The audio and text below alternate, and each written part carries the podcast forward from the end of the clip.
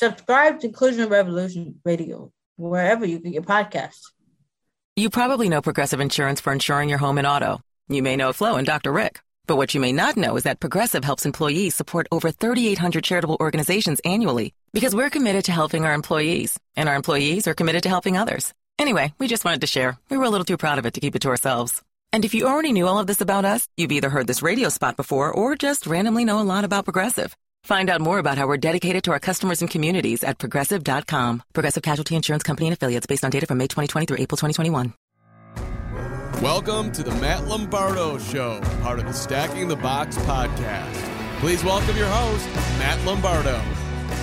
All right, welcome on into the Matt Lombardo Show right here inside Fansided Stacking the Box podcast feed. Of course, I'm Matt Lombardo, Fansided's national NFL insider. Football is back, and so are we. Training camps are now open around the NFL. News is breaking at a fast and furious pace around the league, and we have a big show on tap for you. Joining us in just a few minutes, Dallas Cowboys Hall of Famer, soon to be enshrined in the Pro Football Hall of Fame, Drew Pearson will join us to talk about his career, some of the top wide receivers around the league, his prognosis for the NFC East, and a whole lot more. We have a lot to get into, a lot of quarterback news breaking around the NFL, and you know know that this is a quarterback driven league, so we're going to touch on all of it inside of this podcast. But before we get to all of that, if you like what you hear on the podcast, I'd really love it if you would go ahead in the Apple Podcast Store, on Spotify, SoundCloud, Spreaker, all of your favorite podcast platforms, and subscribe to the Stacking the Box podcast. You get Mark Carman and Matt Verderame on Tuesdays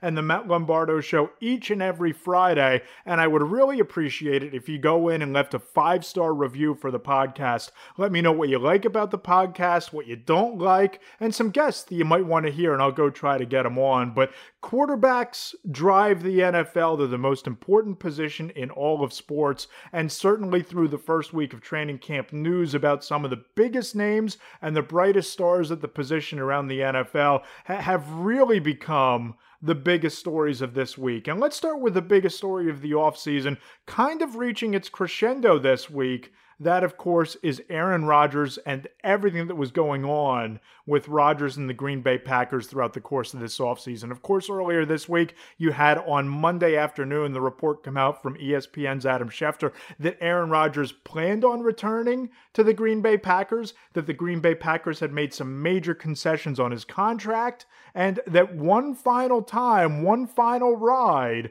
with Rodgers and the Green Bay Packers would be on the horizon in 2021. It was a big move on the Packers' part. And, and, you think about everything that they did this week, I think they realized all of the pressure that Rodgers had on them, all of the leverage that Rodgers had long term. Because you think about what Green Bay did, they went ahead and they voided the final two years of his contract. They went ahead and essentially had a wink wink handshake agreement with Rodgers that they won't use the franchise tag, they won't use the transition tag, and after this year, they'd be willing to trade him anywhere in the league and let him pick his destination. I think that's the right end to this story for Aaron Rodgers and the Green Bay Packers because if this offseason had taught us anything, it's that this relationship had run its course and that Rodgers, when he's over a situation, when he's over a relationship, there's really no turning back.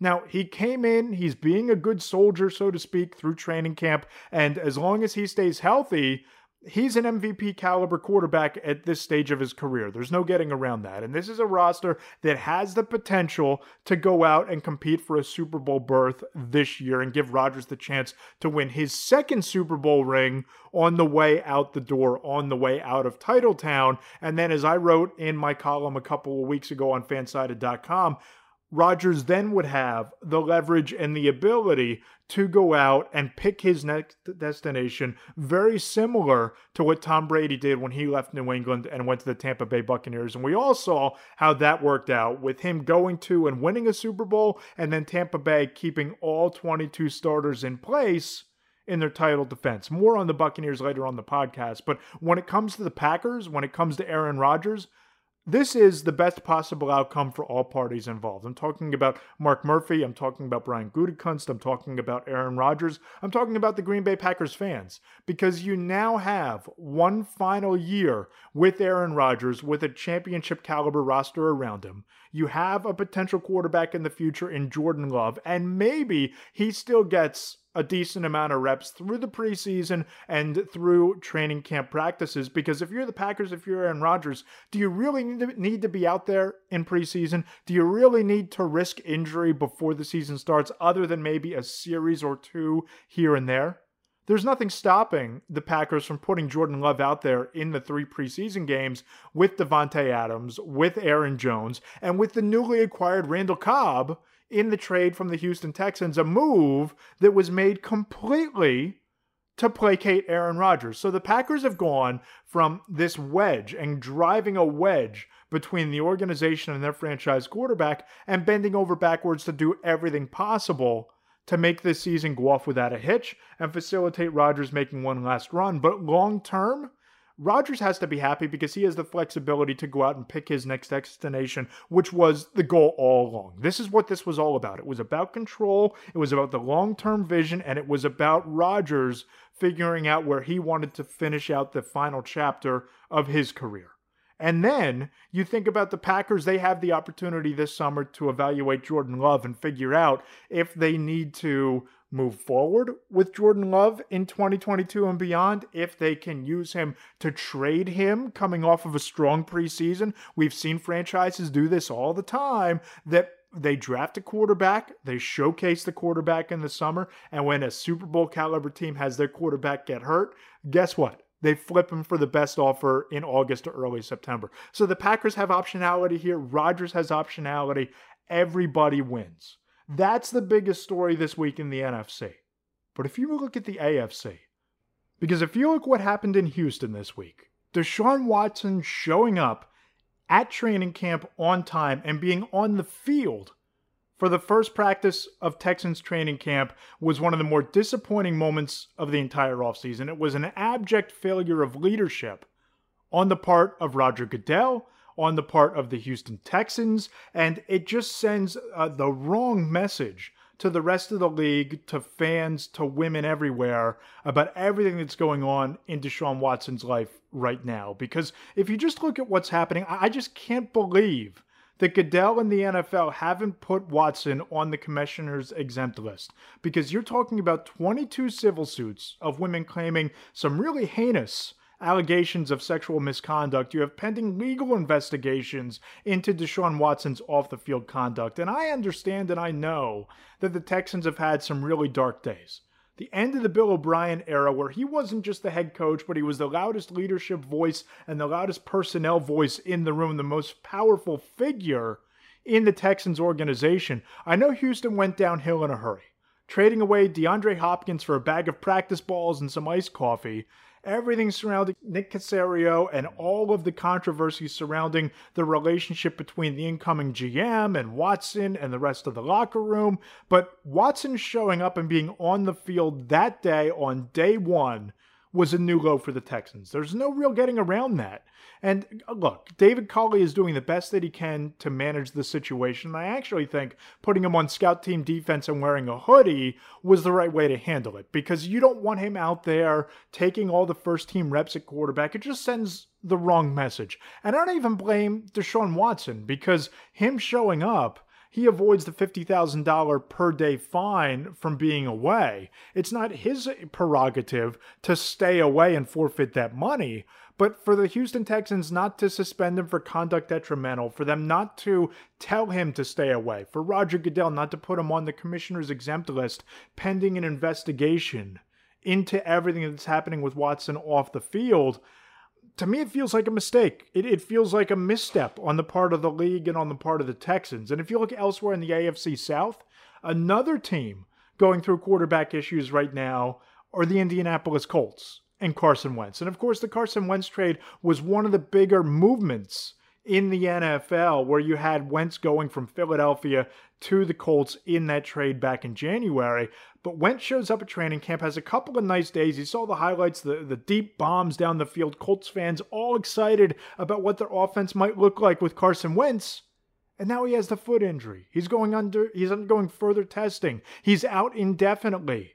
And if he misses time, this is the big kicker about this story. That if Wentz misses significant time, the Colts will keep their first round pick. Remember, one of the provisions and one of the conditions of the trade with the Eagles was that if Wentz plays 75% of the Colts' offensive snaps or 70% of the snaps and Indianapolis makes the postseason, then the Colts throw in a first round pick into the trade. That's now up in the air. That's now a murky situation for the Eagles in terms of what they would get in return for Wentz in this trade. And now all of a sudden that deal doesn't look so warm and fuzzy. Now, listen, for the Eagles, they got out from underneath Wentz. They did what they had to do to move on. That marriage had run its course. And certainly, it really, in my opinion, it created a change of scenery for Carson Wentz. But that change of scenery doesn't necessarily mean immediate success, even with Frank Reich, even in a new situation with one of the top five offensive lines in the league and T.Y. Hilton and Jonathan Taylor and all the weapons that he has at his disposal that doesn't automatically make Carson Wentz a top 10 quarterback in this league. That doesn't automatically make the Indianapolis Colts a playoff team in a division with the Tennessee Titans, in a conference with Patrick Mahomes and the Kansas City Chiefs, with Josh Allen and the Buffalo Bills, with Lamar Jackson and the Baltimore Ravens, with Baker Mayfield and the Cleveland Browns. Carson Wentz now has a lengthy injury history on top of everything with the whispers that came out of that locker room in Philadelphia. The fact that he was not well liked towards the end by his teammates. The fact that, as I've told you time and time again on the podcast, that I've written in the column a few different times, that coaches inside that building acknowledge that Carson Wentz was reticent to hard coaching. He he responded best in terms of his performance to when coaches were on him and on top of him and making the corrections and doing what they needed to coach him up in a very hard way. But Wentz didn't respond to it and didn't like it and pushed back against it. That doesn't change because you're reunited with Frank Reich. And if you're the Colts, you now have a quarterback who now has the foot injury, but also has the torn ACL on his injury history, that also has the fractured ribs on his injury history, the back injury, the concussion, on and on and on. Those are now real concerns for Carson Wentz and the Indianapolis Colts. And for the Eagles, they're watching this with an invested mindset that they need to see him get on the field because they need that first round pick. Now, back in the NFC East, and we'll touch on this in a little bit with Drew Pearson from the Dallas Cowboys, soon to be Hall of Fame wide receiver. Can't wait for that conversation. But we'll touch on this with, with Drew. Dak Prescott got hurt this week again. Now, again, it was just a shoulder strain. It wasn't that big of a deal. He's coming off of that fractured ankle that he suffered in week five against the New York Giants last year. But I don't think the Cowboys should be too concerned about this. They got him back on the field, and it was kind of bizarre. He was running around, he didn't throw any passes, but he was still on the practice field. I kind of take the same mentality with Dak Prescott's injury right now that I have with Saquon Barkley and the New York Giants. If Saquon Barkley doesn't play a snap during training camp, doesn't get on the field during the preseason, and the first time the Giants see Saquon Barkley is week one against the Denver Broncos, so be it. You're saving your injured running back coming back from a torn ACL, unnecessary, you know, miles on the tires. And if you're the Dallas Cowboys, you're keeping Dak Prescott in a little bit of a bubble throughout the preseason, and he's at the point of his career where he doesn't need the preseason reps. And I think that you're going to see teams, especially going into a 17 game season, playing their starters less and less during the three preseason games this summer. But if you're the Cowboys, I don't think you have any concerns about Dak Prescott and the shoulder injury. What's most important is that from a conditioning standpoint and from a timing standpoint in practice, with Amari Cooper, with CeeDee Lamb, with Michael Gallup, with Ezekiel Elliott, with all of those weapons, Dalton Schultz at tight end, that he has the timing down, and you can get that in practice. You don't need it in games. So if you don't see Dak Prescott in the preseason, don't worry. He's still going to pass for over 4,000, 4,500 yards or more if he stays healthy. And I'm not going to panic about Saquon Barkley in New York the same way I might be concerned about Carson Wentz right now in Indianapolis. A lot more coming up on the other side. Drew Pearson, Dallas Cowboys legend, soon to be Pro Football Hall of Famer, joins me next, right here on the Matt Lombardo Show, inside Fansided Stacking the Box podcast feed. The Olympics, Euros, baseball, major championships, and concerts are all in this summer. You know what isn't? A wild and hairy bush.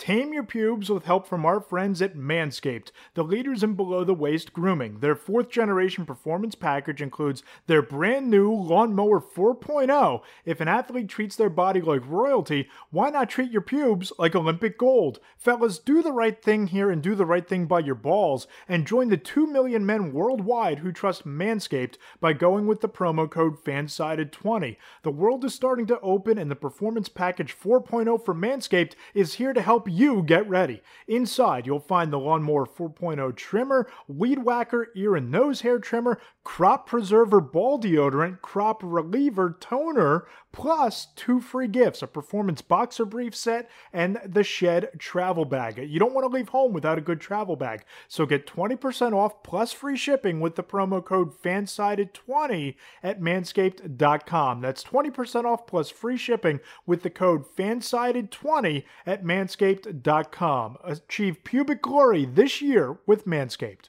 Underdog Fantasy is the fastest growing fantasy app and easiest place to play fantasy sports. Just jump on UnderdogFantasy.com or download the app, draft your team, and that's it.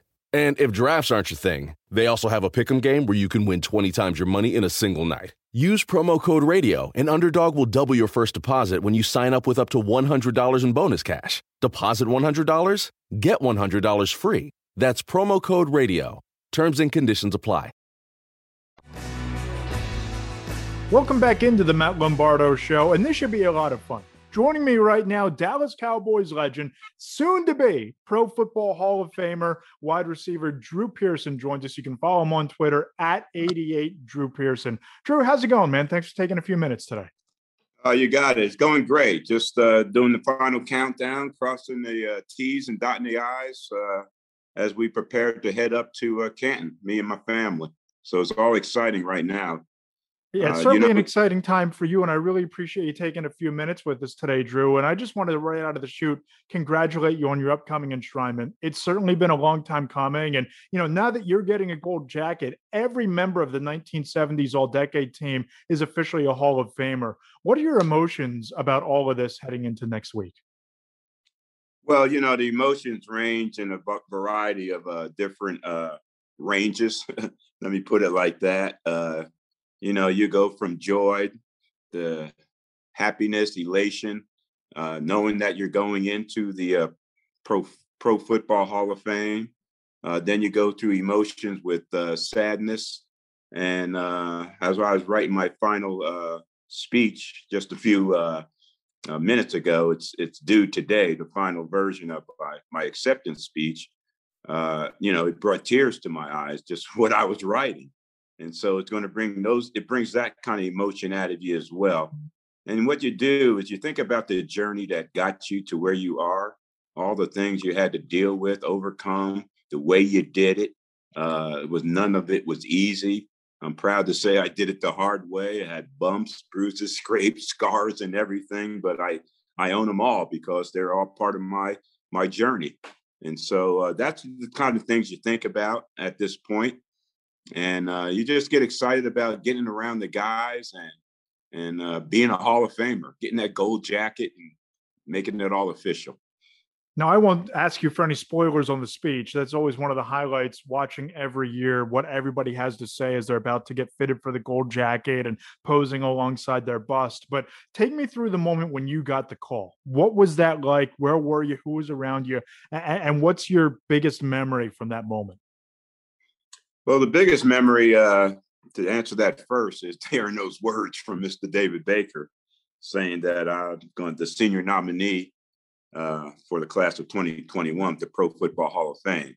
That was the biggest memory. That's what sticks out more than anything. But also, the way it went down is a big memory as well.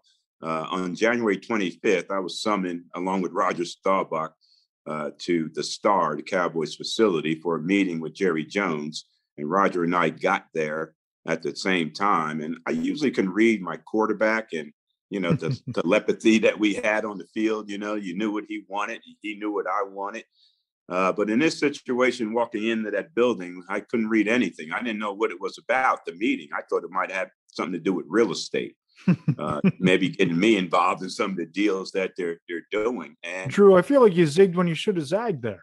I know, I know.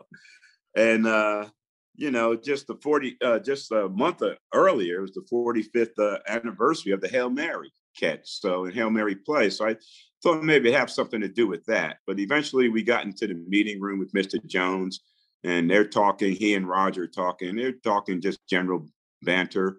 Uh, and I was wondering why I was there at that point. And then all of a sudden there was a knock at the door. And um, uh, Mr. Jones said, Drew, go answer the door. And I went and answered the door, and bam, there was David Baker, the biggest wow. man you ever want to see sometimes, you know and he filled up that excuse me he filled up that door well and i knew he wasn't coming to bring me bad news because he did he better protect his knees because i would have taken him out right then and there but anyway it was good news and i was excited about it and then i look across the room and there's roger and jerry jones both uh, grinning like they ate the canary or something like that and uh, it was a great moment and i'm glad they did it that way other guys they went to their house to do it and all that but you know, this is the Dallas Cowboys. We do things a little different, and especially if Mr. Jerry Jones is involved in any kind of thing. You know, we're going to try to do it in a way where the Cowboys can maximize it uh, uh, to the to the best, and that's what they did. So I, I was happy they did it that way. Had a Hall of Famer, Jerry Jones included in that, and then a Hall of Famer, my quarterback Roger Staubach included as well three Hall of Famers in the same room. I'm not sure how often that happens, Drew. Now, you know, you brought up Roger Staubach and how he was there. He was your quarterback, of course, and you tabbed him as your presenter. How excited are you metaphorically to catch one more pass from your quarterback as he opens up the doors of the Hall of Fame for you? I like the way you put that. Catch like one that? more pass from my quarterback. You might want to write that into the speech. And, yeah, you know, give, give, give me a that. wink as you're giving the speech in Canton, Drew. Yeah, that's pretty fa- profound. I like that. I'm gonna write that down. Give me a minute. I'm writing this down. I love it. no, uh, I'm excited about having Roger present me. You know, I thought about this this long and hard. Uh, if they were with us, there's no question it'd be Coach Landry. He'd be my first choice. There's, I'm not a I'm not in the NFL. I don't make the Cowboys if it wasn't for his system, allowing a guy like me to have the opportunity to succeed. Uh, and then uh, my best friend on the team was Harvey Martin. We were roommates for 11 seasons. Me, Harvey Martin, and Billy Joe Dupree came into the league together. Uh, we call ourselves the Decade Plus One Boys. We played 11 seasons and we all retired at the same time for different reasons, but we all retired at the same time. So I'm thinking maybe Harvey Martin, if he was with us, God rest his soul, you know, I would definitely uh, want to, him to be part of that presentation. And then I'm thinking about my kids. I got three adult kids, and they would do a great job. There were seven of us kids growing up. I got one sister left. She's an older sister. She would do a great job. But you know, Matt, I went to a charity function for Charles Haley, and Cliff Harris was there. And we got to talking about the hall. And I said, Hey, Cliff, who's going to be your presenter? And he said, Duh. He said, Charlie Waters. And I said, Duh, that sounds perfect. That sounds right. And then I started thinking, Duh, my presenter should be Roger Staubach. And so that's when I started going in that direction and and uh, went and uh, met with Roger to ask him to be my presenter, and uh, he accepted, of course. And it was a great moment, you know, because he, both of us knew and know the path we took to get to where we are. You know, he's a, a only child, a Catholic from uh, Cincinnati, Ohio. I'm one of seven kids, a Baptist from South River, New Jersey and uh, we connected to form one of the greatest plays in NFL history, certainly the greatest play in Cowboy history. And you know, and now to have him present me into the Pro Football Hall of Fame, you know, that takes me full circle. I think so.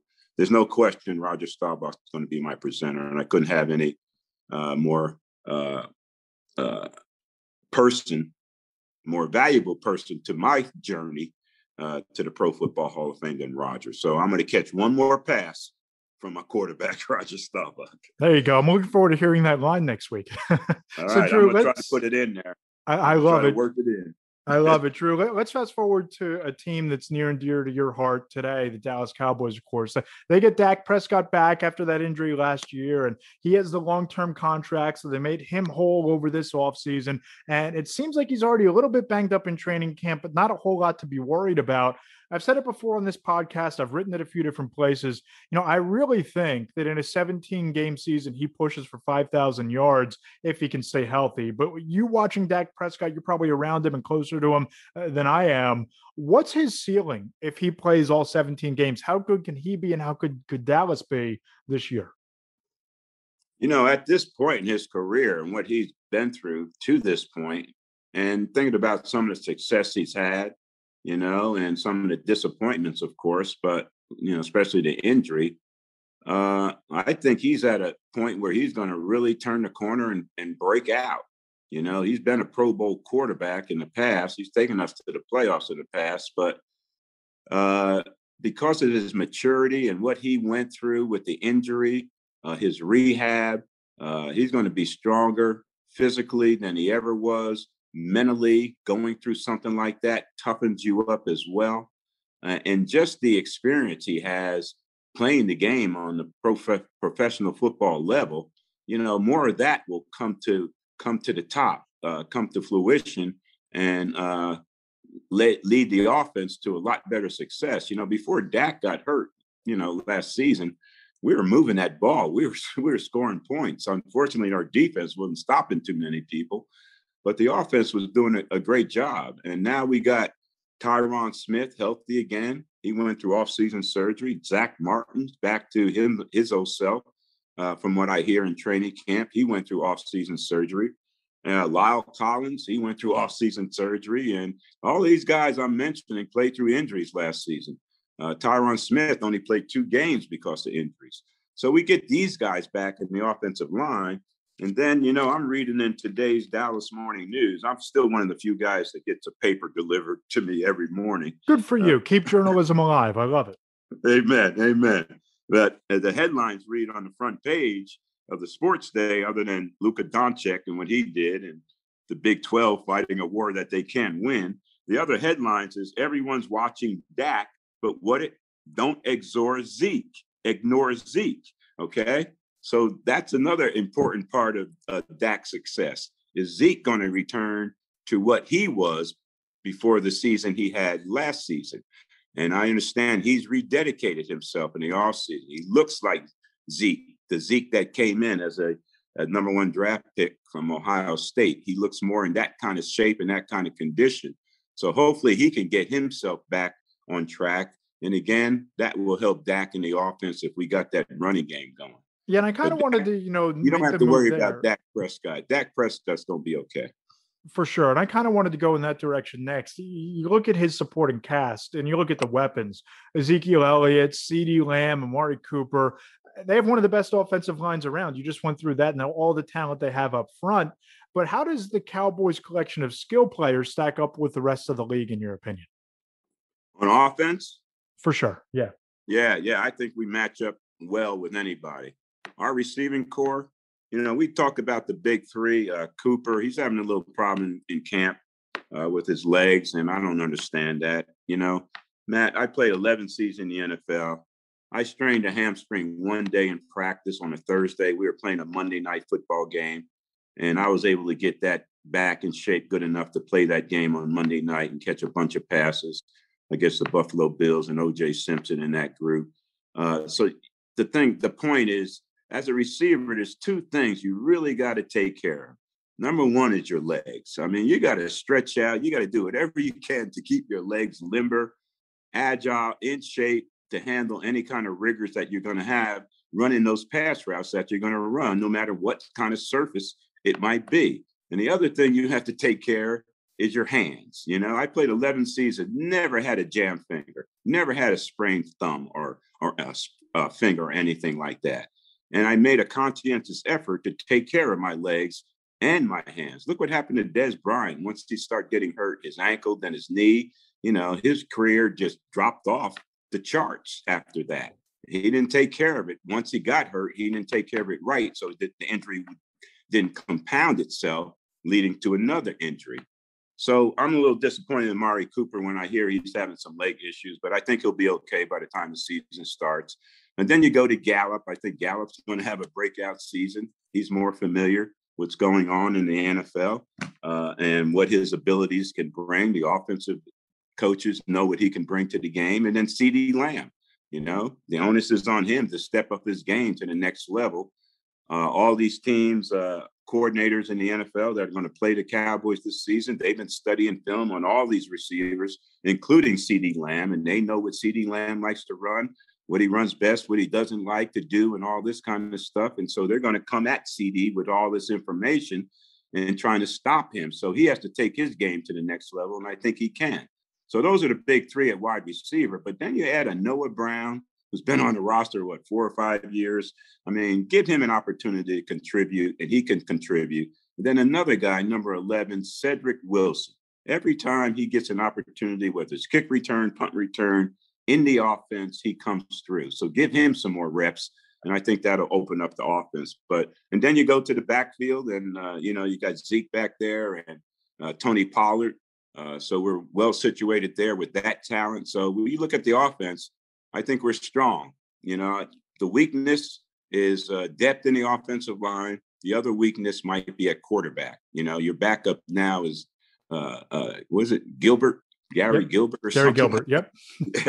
and uh, Ben Venu- uh, Venucci. Uh, so you know you might ha- not have that quality uh, uh, at depth at quarterback, but everywhere else on the offense, I think we're we're heads uh, we're we're just as good as anybody else in the uh, NFL as far as you know. Let's put it like that. Sure, Drew. Did they do enough on defense though? They go ahead to take Micah Parsons at number twelve. He's a real difference maker. I think he has a chance to be the defensive rookie of the year, probably the favorite to win that award.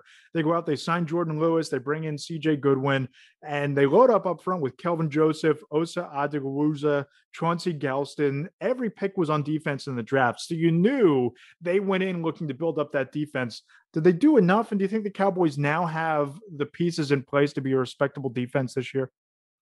Well, I'm glad you mentioned all those names because I couldn't tell you who they were. you know, I got to hit the roster because it's all changed. It's all new over there, including the defensive coordinator. So hopefully the players that they brought in match what Dan Quinn is all about as far as his defensive coaching style.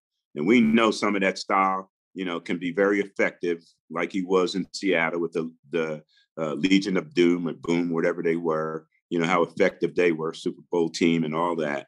Uh, so hopefully he can bring his style to the defense, but he has to fit his style to the personnel that's there. I think that's what Mike Nolan's mistake was. Mike Nolan was trying to fit the personnel that was there to fit his style. So many coaches fall into there, that trap. Yeah, so many, so many coaches fall into that trap, especially absolutely. defensive coordinators. Absolutely you know, and you know the style that Dan Quinn created in Seattle uh, as a defensive coordinator was because of the great players he had on that defense. Then he goes to Atlanta, he doesn't have those same great players. Uh, certainly, he goes in as a head coach, but you know he has the influence on the defensive side of the football. But he doesn't have those same great players, and he doesn't have this the same kind of success. So hopefully, he'll come in and try to uh, gear his uh, system to the talent that's there, which Mike Nolan didn't do. Mike Nolan was trying to force these players to his system, and they just didn't have that talent to play that type of defense. And so now on defense, you had indecision. You know, do I go here? Do I go there? Who goes here? Who goes there? That type of thing. Uh, and the communication and all that. So hopefully that's corrected this offseason. Yeah, you can correct that with personnel, but you also got to correct it correct it with your preparation and the style of defense that you play. Drew, I'd be remiss having a Hall of Fame wide receiver on the program if I didn't ask a few questions, at least, about the wide receivers around the league right now. And I know you're a fan of the game. I know that you keep a close eye on the receivers across the NFL. Looking into the 2021 season, who's your breakout wide receiver for this upcoming year? Who, who do you have your sights set on? Oh, man. Uh, I don't know. You know, these receivers today, you know, they catch a lot of balls, but they don't get upfield like we used to get upfield, you know. I finished my career with 16 yards a catch on 489 catches. Tony Hill finished 16.8 yards a catch in the same offense uh, on 479 catches during his career. So we we prided ourselves in getting upfield. I understand Michael Thomas is going through some injury uh, situations out there uh, in uh, uh, New Orleans. Payton's a little upset with him because he delayed his surgery till now, which I don't understand. Uh, on ankle surgery for a receiver that should have been done right at the when the season ended for him. but you know, I have a lot of respect for him. I don't know if he can come back. Uh, Hopkins, you know, he can make some plays. He's going to get a lot of great opportunities because uh, Arizona with Kyler Murray is going to throw the football. Uh, but I guess I'm hemming and hawing because I really can't uh, name anymore. The guy that sticks out in my mind and uh, all the time when people ask me who's the best receiver, and they've been asking me for this for a long time, about 16 years or so, I, at least. I think uh, that's Larry Fitzgerald. You know, I give him all the props for uh, uh, having the longevity he's had at the position. That means he's taking care of himself. He's taking care of his legs and his hands. He's not missing games because of those types of injuries. Uh, and he's done it, uh, uh, you know, throughout his career with so many different coaches, head coaches, so many coordinators, so many different quarterbacks, and he's still there and uh, he's still making plays. Uh, so a lot. And in about five or six to, years, he'll be joining you in Canton. You got that right, and I'll be glad to accept him because he's certainly a Hall of Famer. But you know what? A guy I really like that doesn't get much publicity is up in Seattle, and I'm not talking about DK Metcalf. And he's the re- DK is the reason this other guy Lockett doesn't get the the uh, recognition that he deserves. Look at his highlight tape. Look at yeah. some of the catches and routes that he runs. He's a bad dude. He's a little dude. He's not that big, especially compared to DK. But man, this kid, this kid can play. So those are, you know, pretty much uh, some of the guys I see out there. Uh, and uh, but I'm all pro cowboy. Uh, you know, I think we still got the best receiving corps. And you throw our tight end, Darren uh, Dalton Schultz, in there. You know, he's been pretty effective uh, in training camp. So I'm still high on our guys as the the top receiving group and some of the best receivers playing today in the NFL. Oh, it's definitely a loaded collection of receiving talent for sure. But, it's been a couple of really loaded draft classes at the receiver position too, Drew. You think about Ja'Marr Chase, Jaylen Waddle, DeVonta Smith coming in this year. Last year you had CeeDee Lamb, you had Justin Jefferson, a loaded class. Chase Claypool up in Pittsburgh, he looks legit. Who's the best of that bunch in your opinion? Mm. they're all good. They're all good. I like Jeudy. I like Claypool. I like them all. You know, all that you mentioned. Uh, what they bring to the game is a little different style, a little more exciting, game breaking style to the game because they're not only great receivers, but their talent is not only limited to running pass routes and catching the ball, they, they can run. I mean, they're fast guys.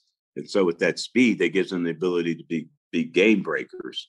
Uh, but yeah, Jeudy and you know all these guys that are coming in, they're making immediate impact. You know, they're giving, uh, you know, they're getting opportunities to play nowadays coming in as rookie. I didn't. Why, do, why do you think that is? Because you look at the last couple draft classes, and it seems like receivers eh, are making such an easy transition from the college game to now. Why? Why do you think that is right now? Because the the, the offenses in the NFL are pretty much similar to what they run on the college level. You know, yeah. you're spreading it out, and they're you know they're used to that. You know, CeeDee Lamb, you know, at OU, he's used to playing a slot receiver. You know, I played, you know, I never played the slot receiver. Anytime I was in the slot, I was in motion. You know, so I never played. But CeeDee Lamb comes in the league used to playing that kind of position. Then you put them in with the rest of the guys and spread them out. You know, these guys know the spread, the spread off, the spread offense, and uh, they're used to to uh, that coming into the league. And they're also used to catching the football because of the spread offense and because teams throwing the football more, they're getting more opportunities to catch the football. And so, and then the talent, you know, the talent level. So, you know, you look at some of these guys you mentioned, they're not only the best guys on their team, but they got other guys that are pretty good that are going to be playing in the NFL supporting them, you know, in the programs that uh, these colleges uh, uh, uh, recruit nowadays. There's some great some great talent out there. You know, I look at some of these catches these guys are making nowadays. I know a lot of them have the gloves on and all that kind of stuff, but it's a re- remarkable the athletic ability and the talent that they show nowadays, and uh, the conditioning level, the size, and you know, I don't know if I could could compete with these guys nowadays with their athletic ability and the talent that they have. Uh, you know, one of the reasons I didn't get drafted because I wasn't big, number one. Number two, I wasn't strong. I never lifted any weights, so I got into the NFL. And number three, I wasn't fast. I only ran a four six forty. And so, you know, you look at these talents now, you got linebackers and linemen running a four six. Everybody lifts weights. Everybody's bulked up. Everybody's strong and physical. Uh, so, you know, I look at the game now and I don't even know if I could have any success playing. I'd probably have to try to find a way because, you know, that's just in my my DNA, you know, to to keep fighting. Uh, but I respect these guys that they come that are coming into the league now and the talent they're bringing. And the NFL needs that. We need shots in the arm. We need shots in the arm from the the players, the talent, you know, to you know keep the fans interested, keep the game exciting. And uh, these guys bring excitement to the game for sure. And you and Roger Staubach, you were one of the more underrated duos. You were a star. Roger Staubach's a Hall of Famer. You're both going in the Hall of Fame, but but nobody seems to bring you guys up when it comes to the greatest duos of all time. Really, an underrated pairing. When you look around the league right now, who, in your opinion, would be an underrated quarterback receiver duo going into this year? oh man.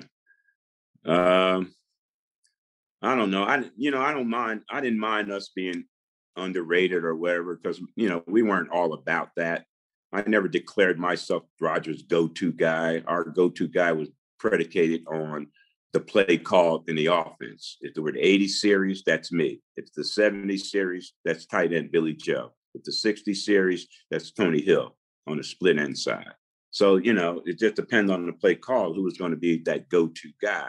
So, you know, it just happened to be in clutch situations or key situations, uh, third down situations where you needed the first down, you know, Roger le- leaned toward me, going to me in those situations. Yeah. But to answer your question about combinations today, you know, I don't know. I don't know. I can't answer that. Let's see what happens through the season. You got a lot of quarterbacks in transition uh, this offseason and that type of thing. Got a lot of new quarterbacks stepping up on offenses. You know, how can I predict anything that Philly's going to do with Jalen Hurts and their quarter receivers? Uh, last year, the Redskins played what about eight quarterbacks? not, right. not that many. Probably about lot, six or seven know? for sure. But yeah. they, they, played three in that playoff loss to, to Tampa Bay, right? yeah, there you go. And now they got Ryan Fitzpatrick. So who's he, he's doing their throw to? Is he going to be working with those young receivers that he has? So it's hard to uh, say who's going to be uh, that best combination or uh, that's going to uh, dominate the NFL this season. And you brought up Philly, you brought up Washington. I look at the NFC East, and it really seems like a three-team race between the Cowboys, the Giants, and Washington to ten wins. I think the Eagles eh, have a little bit ways to go in terms of building up the talent of their roster, but when you look at that division right now, who wins it? Who's representing the NFC East as division champs come January? If I looked at it right now, looked at all the rosters and what went on in the offseason and all that kind of stuff, I'd pick the Cowboys. And I'm not just saying that because I'm a homer. I think they're in best shape at quarterback. I think they're in best shape in offensive line, uh, receivers. Uh, you know, Mike McCarthy's in his second season now. He's a Super Bowl coach, you know, so I mean, I, I like the Cowboys. Uh, the Redskins, you know, they're bringing in new people. They're trying. I, I really uh, respect them I really respect Ron Rivera and his coaching ability, uh, especially for what he did last season. You know, he did it mostly uh, with defense last season. You know, and that's why they had any kind of success. Uh, is Daniel Jones up in uh, uh, in uh, New York with Jason Garrett as an offensive coordinator? Is that a good match? You know, is that working? I don't think so to this point. Will it take a step in the right direction this season? Let's see. Uh, Philadelphia Hurts. Is he is he going to be the man? Uh, so I think the team that's sitting in the best position going into this season, uh, I take the Cowboys. I take the Cowboys. That's a great point because continuity helps so much. Before I let you go, Drew, and this has been a lot of fun. Let's have a little bit of fun real quick here. Let's look back to that moment in Philadelphia during the NFL draft. You're on the rocky steps at the Philadelphia Museum of Art. You're taunting the crowd, ranting and raving, getting everybody, everybody going. And the Philadelphia fan base, just in true Philadelphia fashion, the boos got louder and louder and louder. You could probably hear them in South Jersey by the time you got done announcing the Cowboys pick. What was that moment like for you? And when you did you decide, okay, I'm going to do it this way when I get up on stage? Please welcome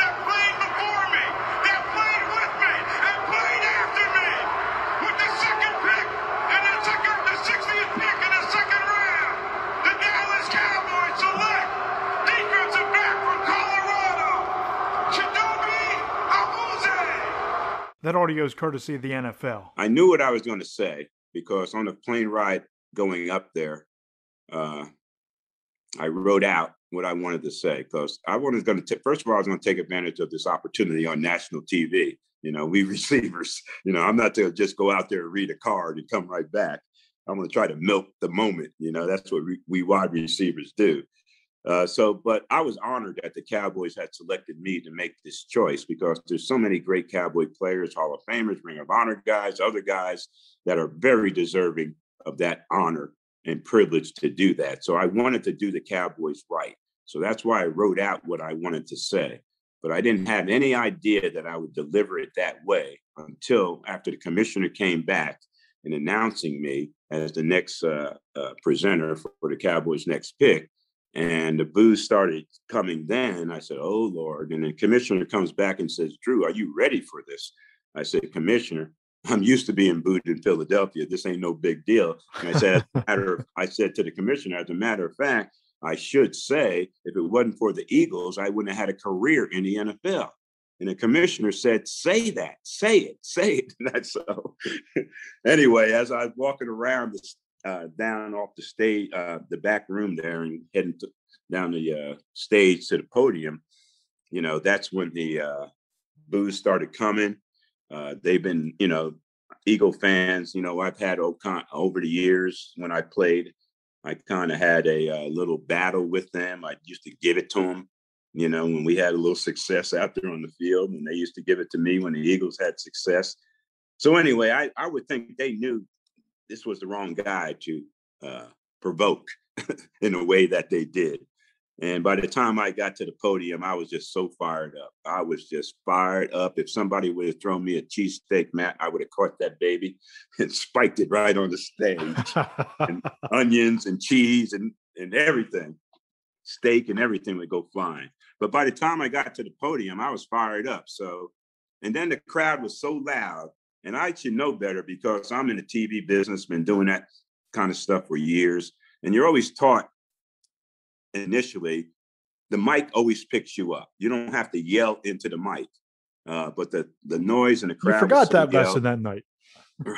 I started yelling into the mic, and that's when the emotions came out. And I said what I said. That's what I planned on saying it, but I didn't plan on delivering it that way. It just came out that way.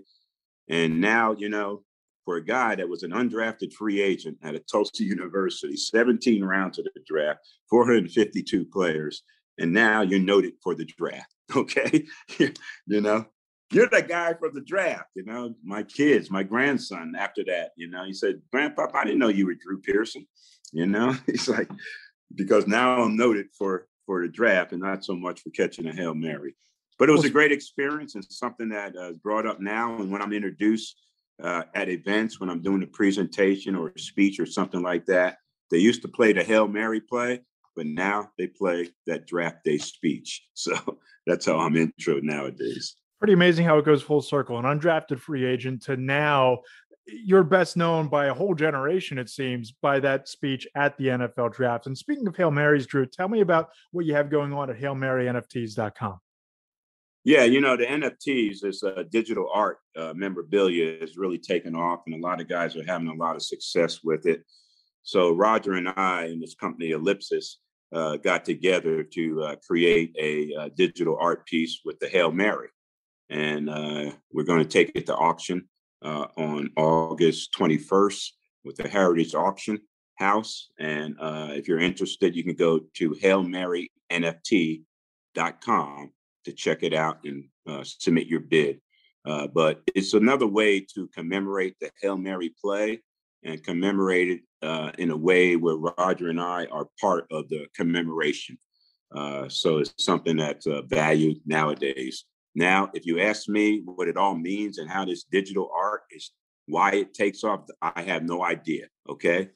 What NFT, functional, uh, non fungible token. No idea. Yeah, non fungible token. I, I, don't know that there. I don't know that there's a definition out there. right, right. That's what I'm saying. But I do know there's a market for it, and I do know we have something of value that can satisfy that market. So go to uh, uh, hailmarynft.com and check it out best of luck with HailMaryNFT.com, Drew, and congratulations again on making the Hall of Fame. Well deserved. Certainly going to be tuning in to the speech next week. Everybody can go ahead and follow Drew Pearson on Twitter at 88 Drew Pearson. Drew, appreciate the time, man. Congratulations. I look forward to keeping in touch further up the road. Yeah, good stuff. I enjoyed the conversation. Thanks for having me on. Go Cowboys. That was certainly a lot of fun with Cowboys legend Drew Pearson. And I don't know about you, but I will be tuning in to his Hall of Fame acceptance speech next week. I've got to hear if he sneaks in the line about catching one more pass from Roger Staubach into his acceptance speech into the Pro Football Hall of Fame. On the other side, I'll let you know my sleeper team to keep an eye on in the 2021 season. And we'll wrap it all up right here on the Matt Lombardo Show inside Fansided Stacking the Box podcast feed. Underdog Fantasy is the fastest growing fantasy app and easiest place to play fantasy sports. Just jump on UnderdogFantasy.com or download the app, draft your team, and that's it. And if drafts aren't your thing, they also have a pick'em game where you can win 20 times your money in a single night. Use promo code RADIO, and Underdog will double your first deposit when you sign up with up to $100 in bonus cash. Deposit $100, get $100 free. That's promo code RADIO. Terms and conditions apply.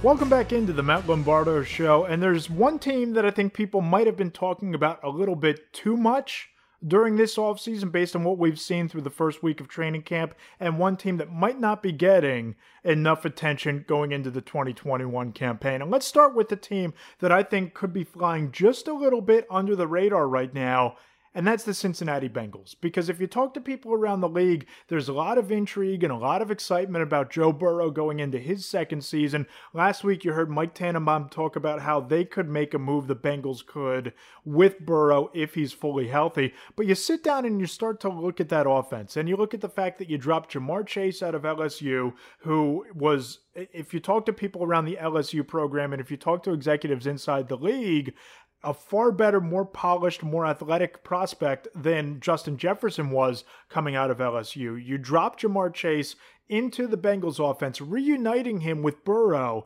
after everything they did together at LSU into an offense with Tyler Boyd and Tee Higgins, and you have three receivers who could be 1,000 plus 1,500 yard receivers. You have a quarterback who showed you last year why he was the number one overall pick, certainly right in the conversation for Offensive Rookie of the Year with Justin Herbert before he got hurt. And if he's fully healthy and if he makes the leap in year two, like we saw a Josh Allen make, like we've seen Patrick Mahomes make in his first season as a starter. If Joe Burrow makes that kind of leap in year two coming off of an injury with even more weapons, I'm not saying that the Bengals are going to win the AFC North because that's one of the more competitive divisions in football. I love the Browns, and we've talked a lot about their receiver trio. We've talked a lot about their their running back duo. We've talked a lot about Baker Mayfield. You look at Pittsburgh, and they're a significant question mark, in my opinion, even with guys like Diontae Johnson and Chase Claypool and Juju Smith Schuster at wide receiver. It all comes down to Ben Roethlisberger, even with Najee Harris and Patrick Freiermuth. It all comes down to what Roethlisberger is at this stage of his career. But I look at the Bengals and I think they can make some noise. I think they could be a team that fights for a wild card berth in the AFC. Now, the AFC is, is a, a far higher mountain to climb than the NFC when you talk about having the Chiefs and the Browns and the Bills and the Steelers and the Titans and all of these teams in the AFC. It's a much tougher mountain to climb than it is in the NFC. But if the Bengals go, you know, 10 and 7 or so, and they, they split with the Steelers, maybe sweep them, split with the Baltimore Ravens, and figure out a way to keep Lamar Jackson from beating them on the ground, if they steal a couple of games here and there with a last place schedule, who's to say they can't sneak into the playoffs? And I love what they've built over there. I really do.